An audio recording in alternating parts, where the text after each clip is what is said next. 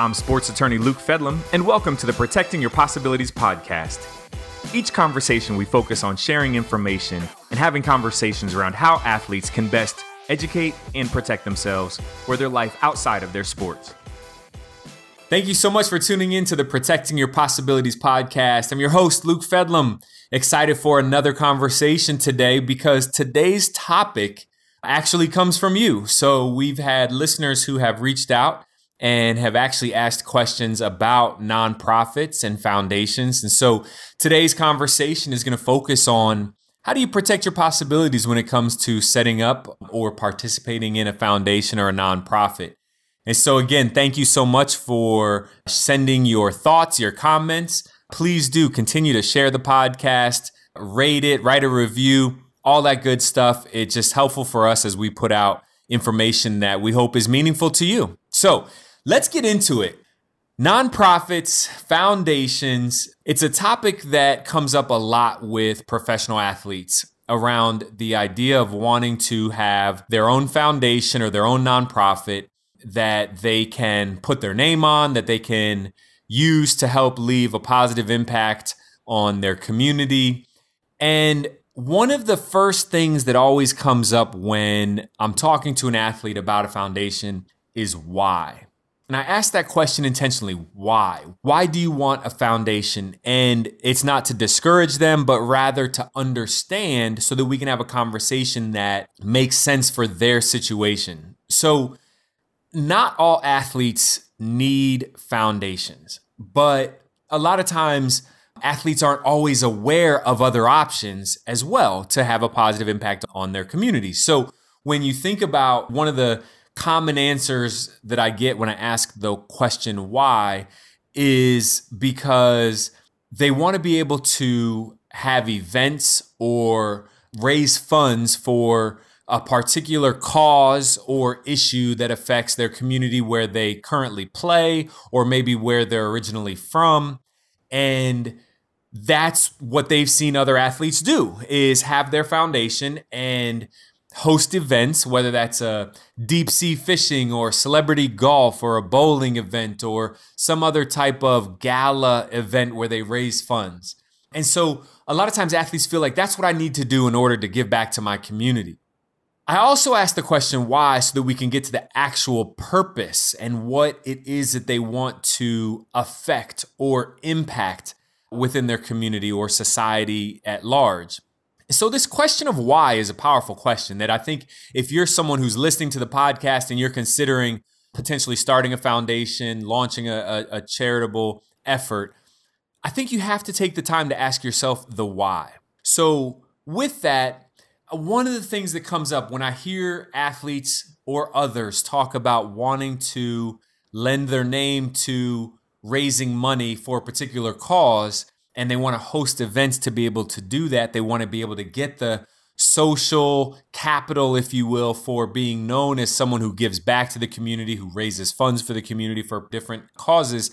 You can achieve that through other means besides starting your own foundation. So, one of the things that I talk to athletes about quite often is the idea that if you want to raise funds, let's just say for a cause like cancer, maybe cancer has affected your family and you want to raise money for cancer research, instead of launching your own foundation and having all of the administrative and liability, you know, requirements that come with that, you could potentially partner with, let's say, the American Cancer Society or a local cancer research hospital. You can find ways to engage with organizations that already are doing that work that you want to support.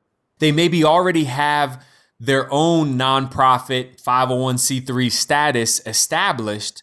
So you could partner with them, lend your name to a particular event or cause, promote it. You get that benefit of that social capital. They get the benefit of you and your celebrity status and lending your name to their efforts, potentially to raise more money than maybe they could have just on their own.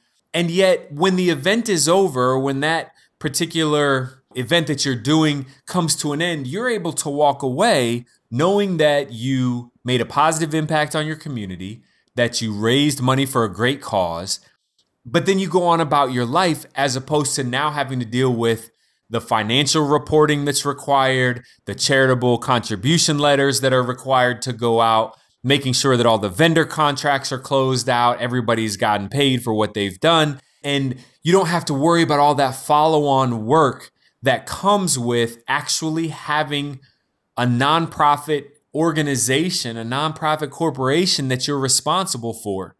So, thinking about that as a way of partnering with other organizations is a great way to still achieve your charitable desires without necessarily taking on the potential risk or the administrative headache of having an actual operating nonprofit.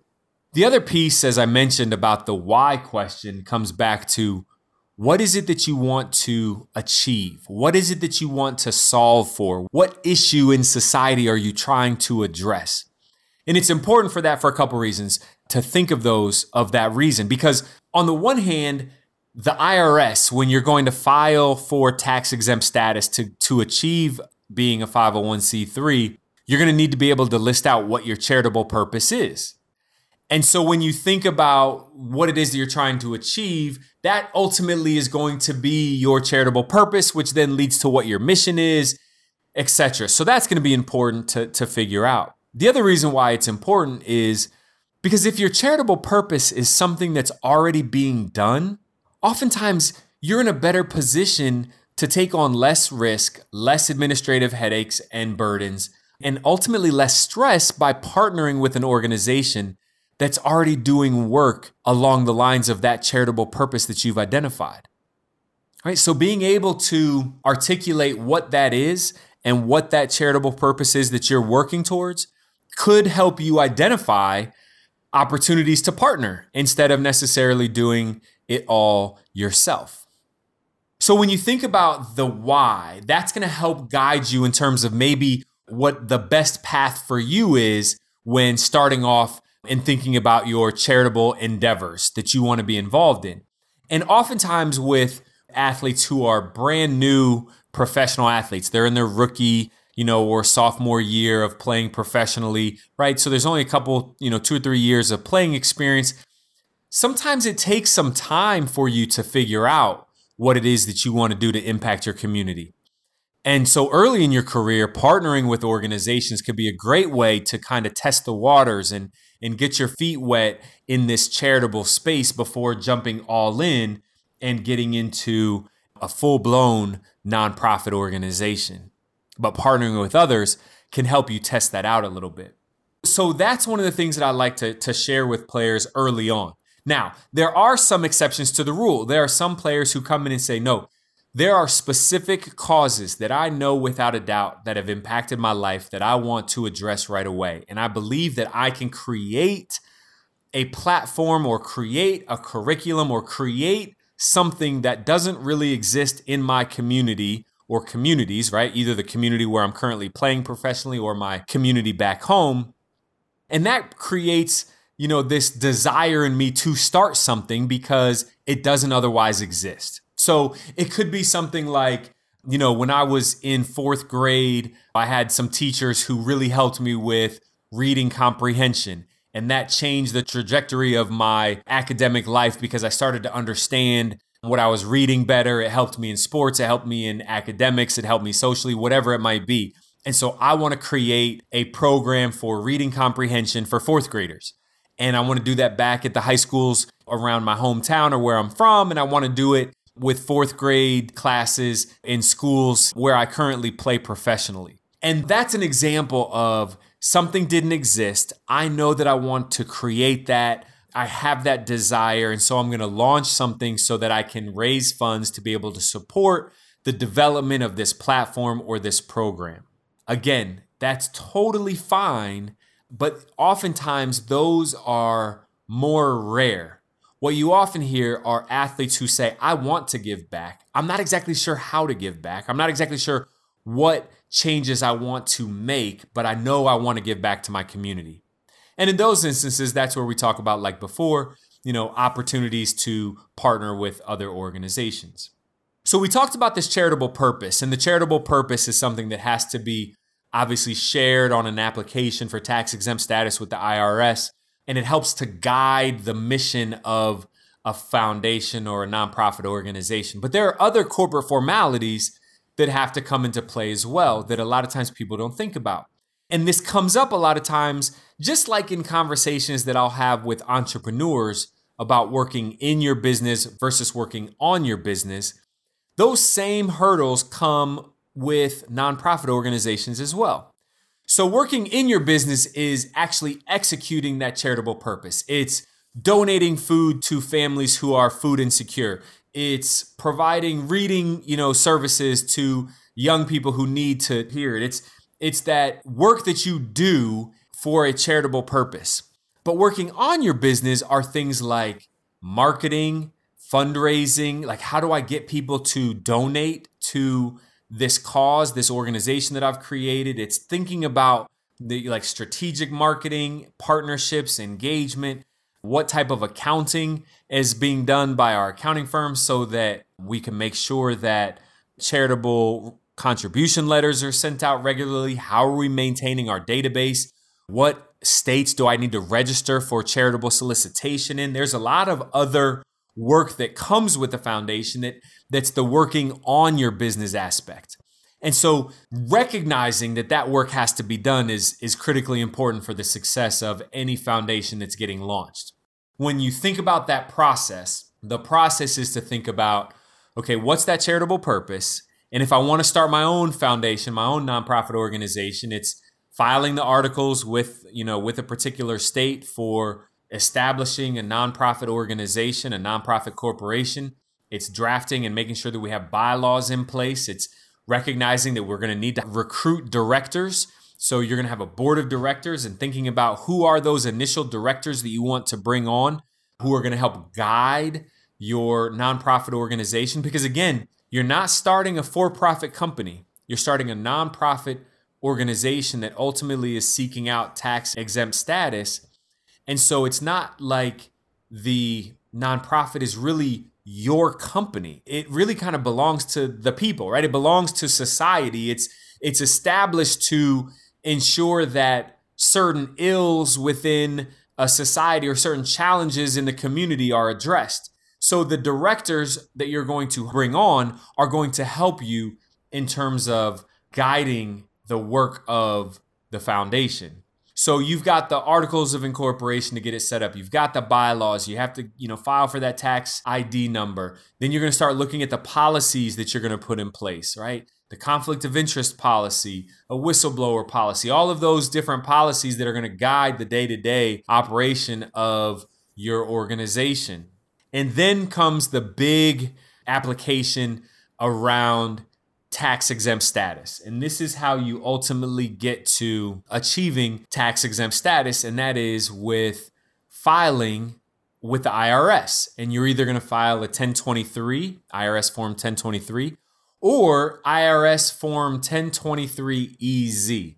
And so that second, that latter form that I mentioned, the 1023EZ, is just that. It's easier. It's a much, much shorter form.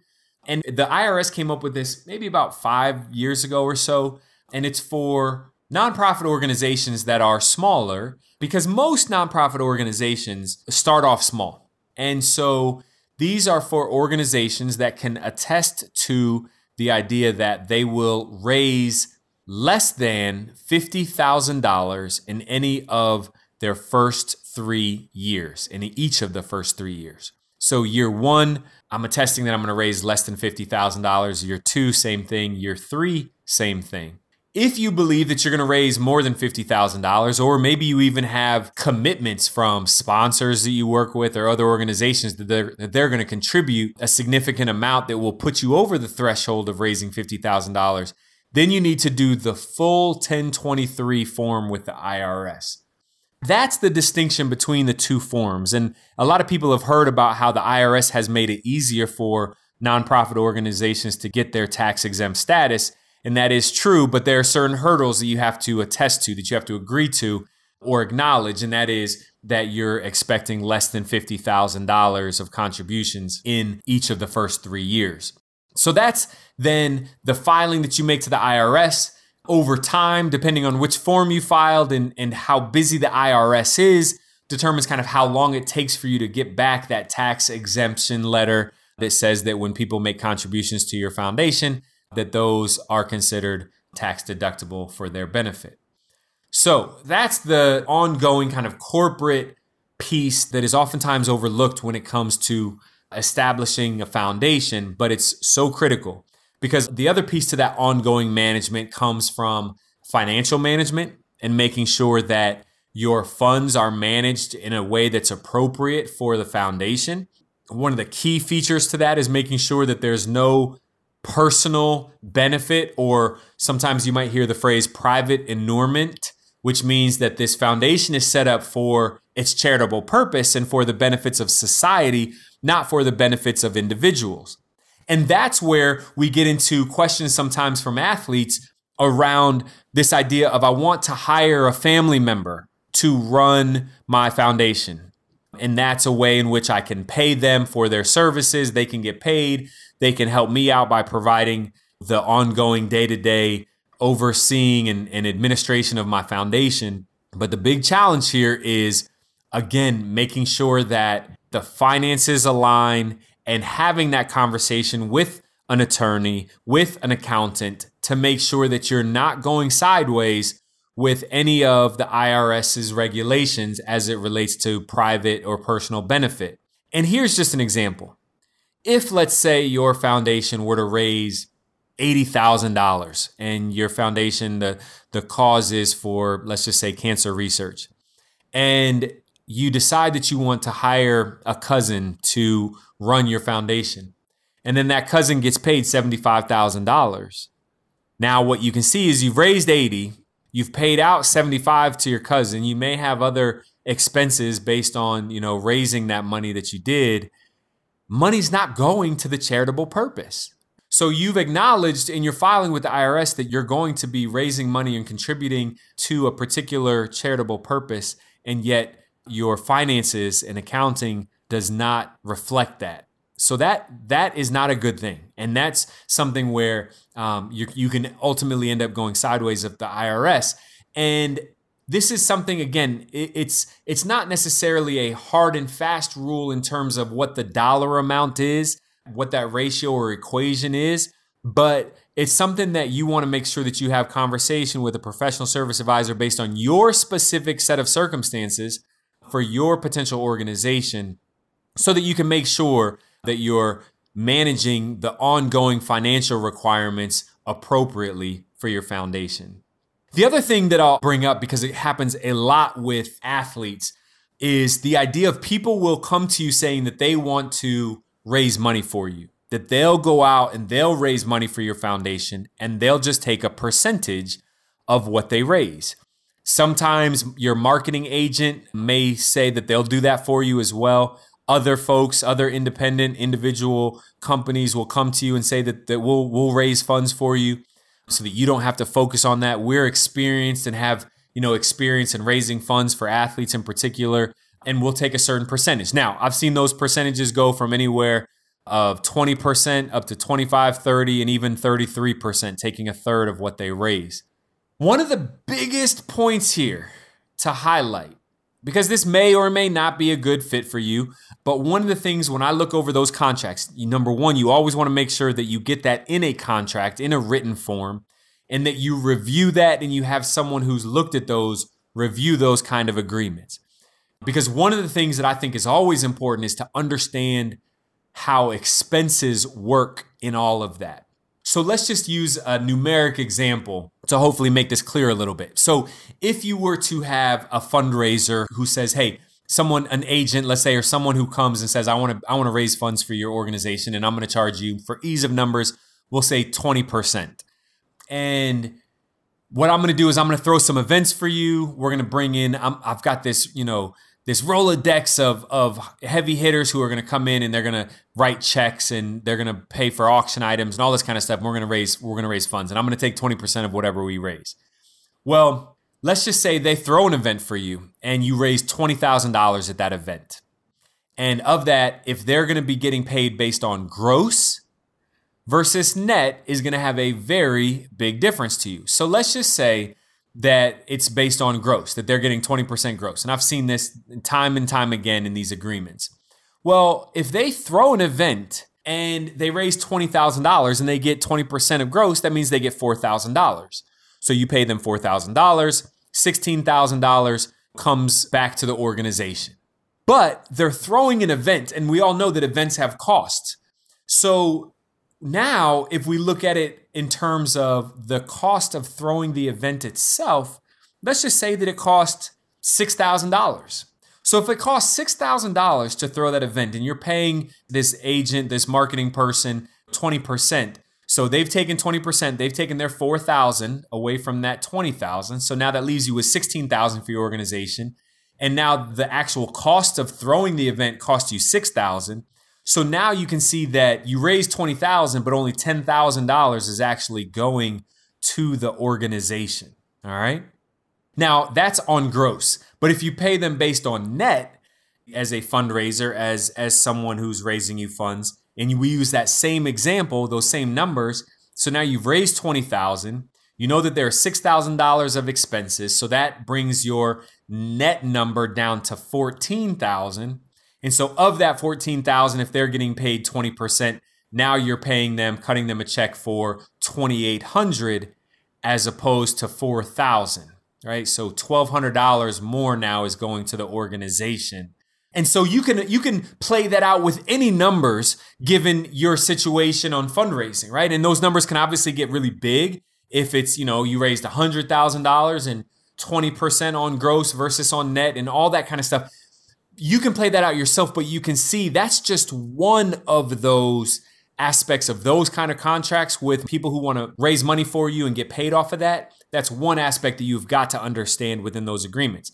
Number two, you also want to understand what access do they have for your donors? Because what you don't want is for them to continue to increase their Rolodex of donors based on them controlling your attendance list of people who attended your event. And then they go on to the next athlete and say, hey, I've got this even bigger Rolodex. And the next one, I've got even bigger. Right. So you can see how how people can make a lot of money off of you and get so much benefit by doing this for you. Is there a place for someone to potentially make money off of raising funds for you? Maybe. I mean, that's really a question you have to answer for yourself based on your organization. But one of the things you really want to be mindful of is what is it that you're getting for what you're paying? And is it worth it to your organization?